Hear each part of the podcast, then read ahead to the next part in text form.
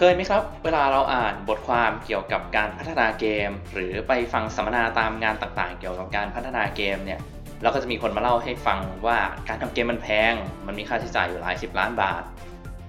นักศึกษาบางคนอาจจะเคยได้ยินอาจารย์ หรือผู้เชี่ยวชาญบางคนออกมาพูดด้วยซ้ำว่า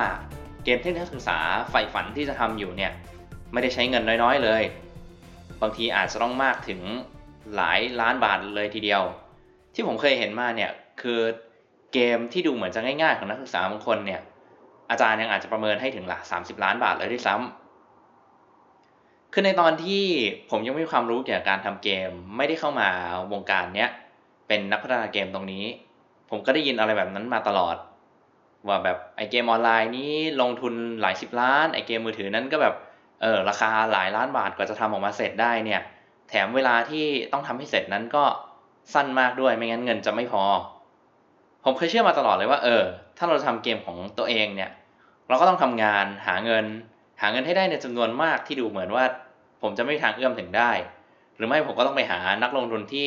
ใจดีหรืออยากจะลงทุนในสายเกมจริง ๆ ถึงจะได้ทำเกมของตัวเอง ผมอยากจะบอกทุกคนตรงนี้ว่าจากประสบการณ์ของผมเนี่ย มันไม่ได้ต้องใช้เงินเยอะขนาดนั้นเสมอไปครับ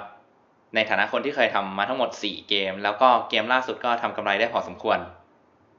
ผมอยากจะให้ประสบการณ์และเรื่องราวของผมช่วยเหลือ ผู้ฟังตอนนี้ได้เข้าใจเพิ่มเติมเกี่ยวกับค่าใช้จ่ายที่จะเกิดขึ้นในการสร้างเกมเกมหนึ่งขึ้นมาครับ โดยเฉพาะกับการสร้างเกมของตัวเองขึ้นมาเกมหนึ่งหัวข้อในวันนี้ที่ผมอยากจะนำเสนอให้คนที่กำลังคิดอยากจะทำเกมอยู่ก็คือ ค่าใช้จ่ายในการพัฒนาเกมขึ้นมาสักเกมหนึ่งครับ มาถึงเรื่องแรกแล้วก็คำถามที่ทุกคนอยากได้คำตอบก่อนดีกว่า พัฒนาเกมเกมหนึ่งขึ้นมาเนี่ยใช้เงินเท่าไหร่กันแน่ ต้องมีเงินหลายสิบล้านบาทจริงไหมคำตอบง่ายๆสั้น ๆ เลยครับ อาจจะเกินแต่ก็อาจจะไม่ มันขึ้นอยู่ว่าเกมที่เรากำลังพัฒนากำลังสร้างอยู่เนี่ย เป็นเกมแบบไหน แต่โดยส่วนมากเกมในระดับอินดี้ของทีมเล็กๆเนี่ยไม่น่าจะใช้ถึง 10 ล้านบาทหรอกครับ ก่อนอื่นผมอยากจะเล่าให้ทุกคนฟังเรื่องเกม Mass Builder ที่ทาง Vermilion Digital ของทีมผมที่กำลังพัฒนากันอยู่ตอนนี้ Mass Builder เริ่มพัฒนาอย่างจริงจังในเดือน 11 ปี 2017 ครับ โดยเรามีการระดมทุนในเดือน 3 ปี 2019 และวางจำหน่ายจริง ๆ ในเดือน 9 ปี 2019 ซึ่งถ้านับเวลาจริง ๆ แล้วก่อนที่ Mass Builder จะวางจำหน่ายในรูปแบบ Early Access เนี่ย พวกเราใช้เวลาพัฒนามันอยู่ประมาณ 1 ปี 10 เดือน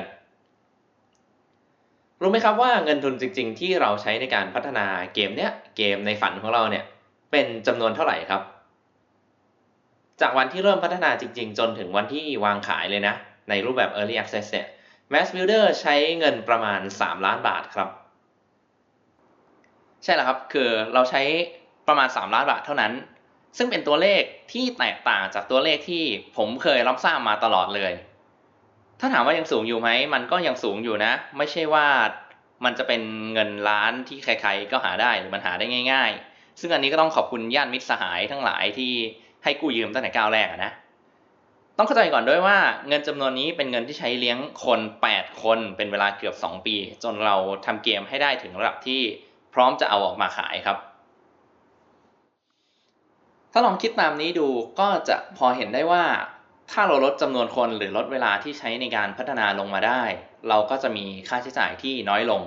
คือหลักๆเลยครับ ค่าใช้จ่ายในการพัฒนาเกมเกมหนึ่งขึ้นมาเนี่ย มันคือ fixed cost คือไอ้ค่าใช้จ่ายที่มีอยู่ตลอดทุกเดือนเนี่ยแหละครับ หนักสุดแล้ว คือค่าโปรแกรมค่าโต๊ะ ค่าเก้าอี้ ค่าคอมพิวเตอร์ พวกนี้มันจ่ายรอบเดียวจบ ยิ่งเดี๋ยวนี้พวก engine สำหรับการใช้ทำงานอย่าง Unreal หรือ Unity เนี่ยค่อนข้างที่จะฟรีด้วยซ้ำแล้วก็ค่าลิขสิทธิ์ license ในการใช้โปรแกรมต่างๆ ที่จำเป็นจริงๆเนี่ยก็มีแพ็กเกจอะไรที่มันราคาถูกออกมาให้เราได้จับจ่ายใช้สอยกัน แต่ค่าใช้จ่ายทุกเดือนเช่น ค่าเช่าออฟฟิศค่าจ้างพนักงานเนี่ย มันจะค่อยๆ ทับถมลงไปทุกเดือน จนมันทะลักจนมันล้นจากสิ่งที่เราคาดคิดไปตอนแรก ในกรณีของพวกผมทีม Vermillion เนี่ยตอนนี้เรามีอยู่ 8 คน เนื่องจากเกือบทุกคนเป็น founder ที่ไม่ค่อยจะห่วงเรื่องเงินเดือนเท่าไหร่ เพราะว่าเราอยากทำเกมของเราให้เสร็จให้สำเร็จแล้วเรารู้แล้วว่าเกมของเราขายได้ พวกผมก็พูดได้เลยว่าผมรับเงินเดือนกันประมาณเด็กจบใหม่นะครับ ถ้าคิดง่าย ๆ ตอนนี้บวกกับค่าน้ำค่าไฟค่าอินเทอร์เน็ต ค่าเช่าตึกออฟฟิศเนี่ยก็ตกเดือนละประมาณแสนกว่าบาทเท่านั้นครับ แต่นี่ที่ทำได้ก็บอกก่อนเลยว่า เพราะว่าพวกเราเป็นทีมอินดี้เล็ก ๆ ที่มีความสนิทสนมกัน ที่เราไม่อยากให้มีใครมาลงทุน แล้วก็เอาไอเดียที่ไม่ได้เกิดจากพวกเราเองมายัดใส่เกมของเรานะครับอะจบเรื่องส่วนตัวของเรามาที่การประเมินค่าใช้จ่ายกันดีกว่า ค่าใช้จ่าย fixed cost ที่อาจจะเพิ่มเข้ามาในการทำเกมทั้งหลายเนี่ย ตรงนี้บอกเลยว่า เกมแต่ละประเภทมันมี fixed cost ที่ไม่เท่ากันอยู่ เมื่อกี้ที่ผมพูดถึงคือเกม PC อย่าง Mass Builder ซึ่งเราจะใช้เป็นฐานค่าใช้จ่ายนะ เพราะว่าสำหรับผมมันเป็นรูปแบบเกมที่ง่ายที่สุดที่เราจะเริ่มมองการสร้างเกม จากอะไรที่มันพื้นฐานในเกม PC ในรูปแบบ Single Player หรือทำ Multiplayer ในทีหลัง คือ Fixed Cost อย่างแรกที่เพิ่มเข้ามาได้ง่ายที่สุดเลยครับ คือเงินเดือนพนักงานเฉพาะทาง อย่างเช่น Back End Programmer ที่เราพูดถึงกันไปใน episode ก่อนหน้านี้ครับ เกมที่จะต้องมีการเชื่อมต่อกับเซิร์ฟเวอร์เพื่อทำการเล่นแบบ multiplayer หรือเล่นหลายคนในระดับสูง เช่นพวกเกมออนไลน์ขนาดใหญ่ MMORPG หรือเกมที่มีระบบ Microtransaction ซื้อขายของด้วยเงินจริงเนี่ย มันจะต้องมีฐานข้อมูลออนไลน์ มีการเก็บข้อมูล เก็บ ID อะไรต่างๆ พวกนี้ คือยังไงเราก็สมควรที่จะมี Back End Programmer Back End Developer ตรงเนี้ย มาช่วยงานทางด้านนี้ คือยังไงเราก็ขาดเขาไม่ได้ครับ แล้วเงินเดือนของ Back End เนี่ยเท่าที่ผมทราบมานี่ก็สูงพอสมควรเลย อีกอย่างที่จะเป็นค่าใช้จ่ายที่เพิ่มมาทุกเดือนเลยก็คือค่าเซิร์ฟเวอร์ครับคือมันเป็นอย่างนี้ครับ การทำเกมออนไลน์เนี่ยมันจะต้องมีเซิร์ฟเวอร์ที่มีbandwidth ไว้รองรับผู้เล่นจำนวนมากที่ออนไลน์พร้อมกัน เพื่อรับส่งข้อมูลจำนวนมากพร้อม ๆ กันได้ ให้ไม่มีการกระตุกไม่มีการข้อมูลสูญหายอะไรนะอ่า ซึ่งค่า bandwidth เนี่ยแหละครับที่แพง และจะแพงมากขึ้นไปอีก ถ้าเป็นเซิร์ฟเวอร์ที่มี bandwidth สำหรับรองรับการส่งข้อมูลระหว่างประเทศได้ คือถ้ารับส่งข้อมูลแค่ในไทยก็ราคาหนึ่ง ถ้าออกนอกด้วยเนี่ยก็จะเป็นอีกราคาที่ทวีคูณกันขึ้นไปเลย แต่ก็ไม่ใช่ว่ามี 2 อย่างนี้แล้วงบจะบานปลายทะลักไปจนถึงขั้นต้องใช้หลายสิบล้านบาทนะครับ เพราะว่าในสมัยก่อนเนี่ยที่ทีมของผมทำเกมออนไลน์ไทยชื่อ Blast Breaker Online เนี่ย เราก็ใช้เงินไม่ถึง 10 ล้านบาทเหมือนกัน ผมไม่สามารถเปิดเผยตัวเลขได้นะ แต่คือตอนนั้นเราทำอยู่ประมาณ 3 หรือ 4 ปีเนี่ยแหละ ทีมก็ประมาณ 12 คน แต่โดยรวมแล้วตอนนั้นก็ใช้ไม่ถึงครับ นอกจากนั้นเรายังต้องมีค่าการตลาดที่ต้องจ่ายหนักพอสมควรเลยด้วย ซึ่งอันนี้หลายคนอาจจะมองว่าเป็น variable cost คือเป็นค่าใช้จ่ายที่แตกต่างกันไปตามแต่ละงานเนี่ย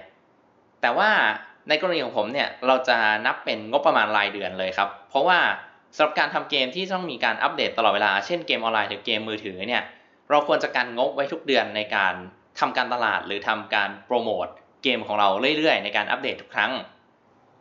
พอพูดถึงเกมมือถือแล้ว สิ่งที่อยากจะให้ทราบก่อนเลยก็คือว่าเกมมือถือไม่ได้ใช้บุคลากรที่แตกต่างจากการทำเกม PC เท่าไหร่เลย ฉะนั้นแล้วพื้นฐานเนี่ยมันมีค่าใช้จ่ายพอๆกันครับ ไอ้ที่เราเคยได้ยินมาว่าเกมมือถือทำแป๊บเดียวเสร็จค่าใช้จ่ายน้อยเนี่ย จริงๆ ถ้าเราทำเกม PC ที่ใช้เวลาเท่า ๆกัน ดีไม่ดียังจะถูกกว่าด้วยซ้ำครับ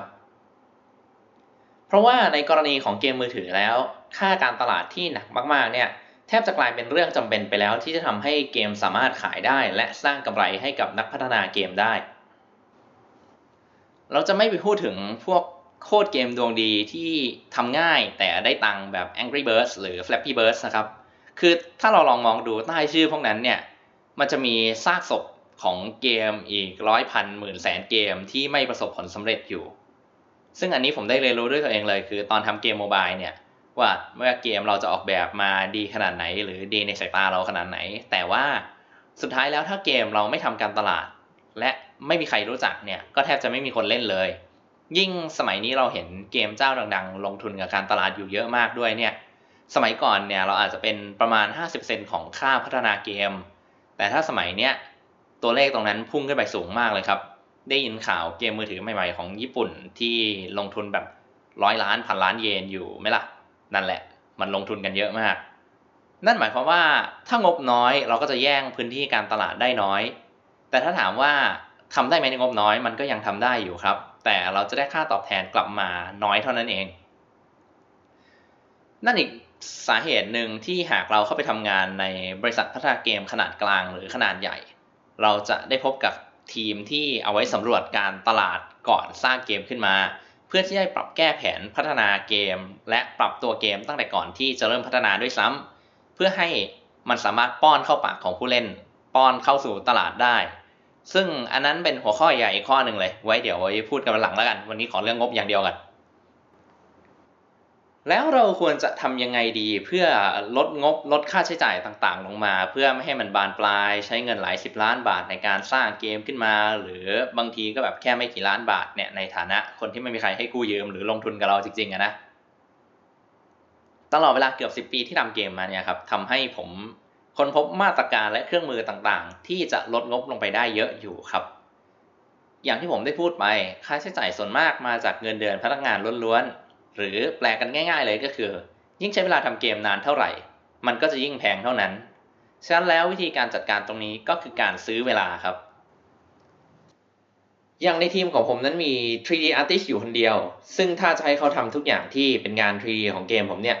บอกเลยว่าไม่ได้นอนแน่ๆ สิ่งที่พวกเราทำคือหาโปรแกรมที่น่าจะช่วยเราได้ ใช้เวลาศึกษาทำความเข้าใจมัน แล้วนำมันมาใช้งานกับเกมของเราให้ได้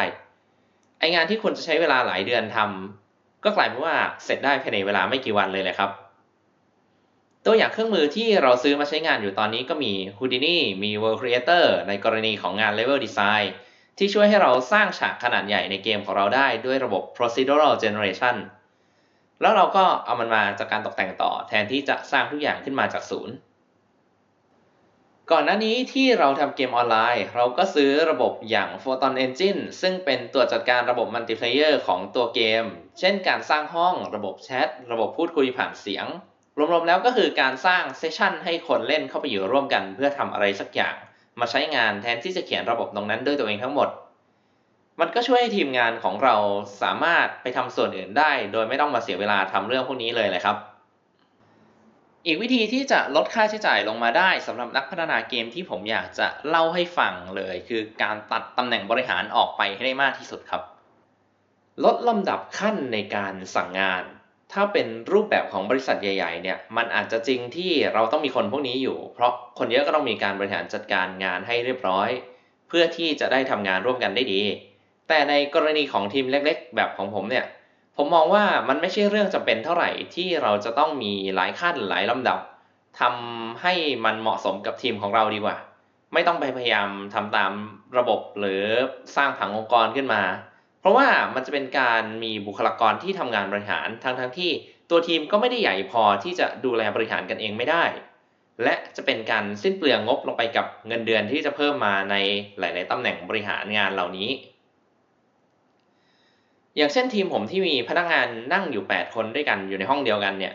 ผมเชื่อว่าแต่ละคนคุยกันได้แบบไม่ต้องผ่านใคร หันหน้าคุยกันแล้วก็บริหารงานกันเองได้ โดยมีคนคุมหลักคนเดียวสำหรับทุกสายงาน ไม่ว่าจะเป็นงานด้านโปรแกรมหรืองานด้านอาร์ตครับ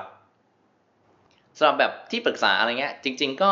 สำหรับทีมเราคือการไปอ่านไปหาข้อมูลตามเอกสารตามฟอรัมต่างๆ หรือจากการสอบถามโดยตรงกับผู้ที่คิดว่าเราช่วยได้นะที่แบบ เขาจะสามารถให้คำตอบตรงนี้กับเราได้ ซึ่งตอนนี้ถ้าใครยังศึกษาอยู่หรืออยู่ในก้าวแรกๆของการพัฒนาเกม หรือแบบมีอะไรอยากจะคุยกับการพัฒนาเกมเนี่ย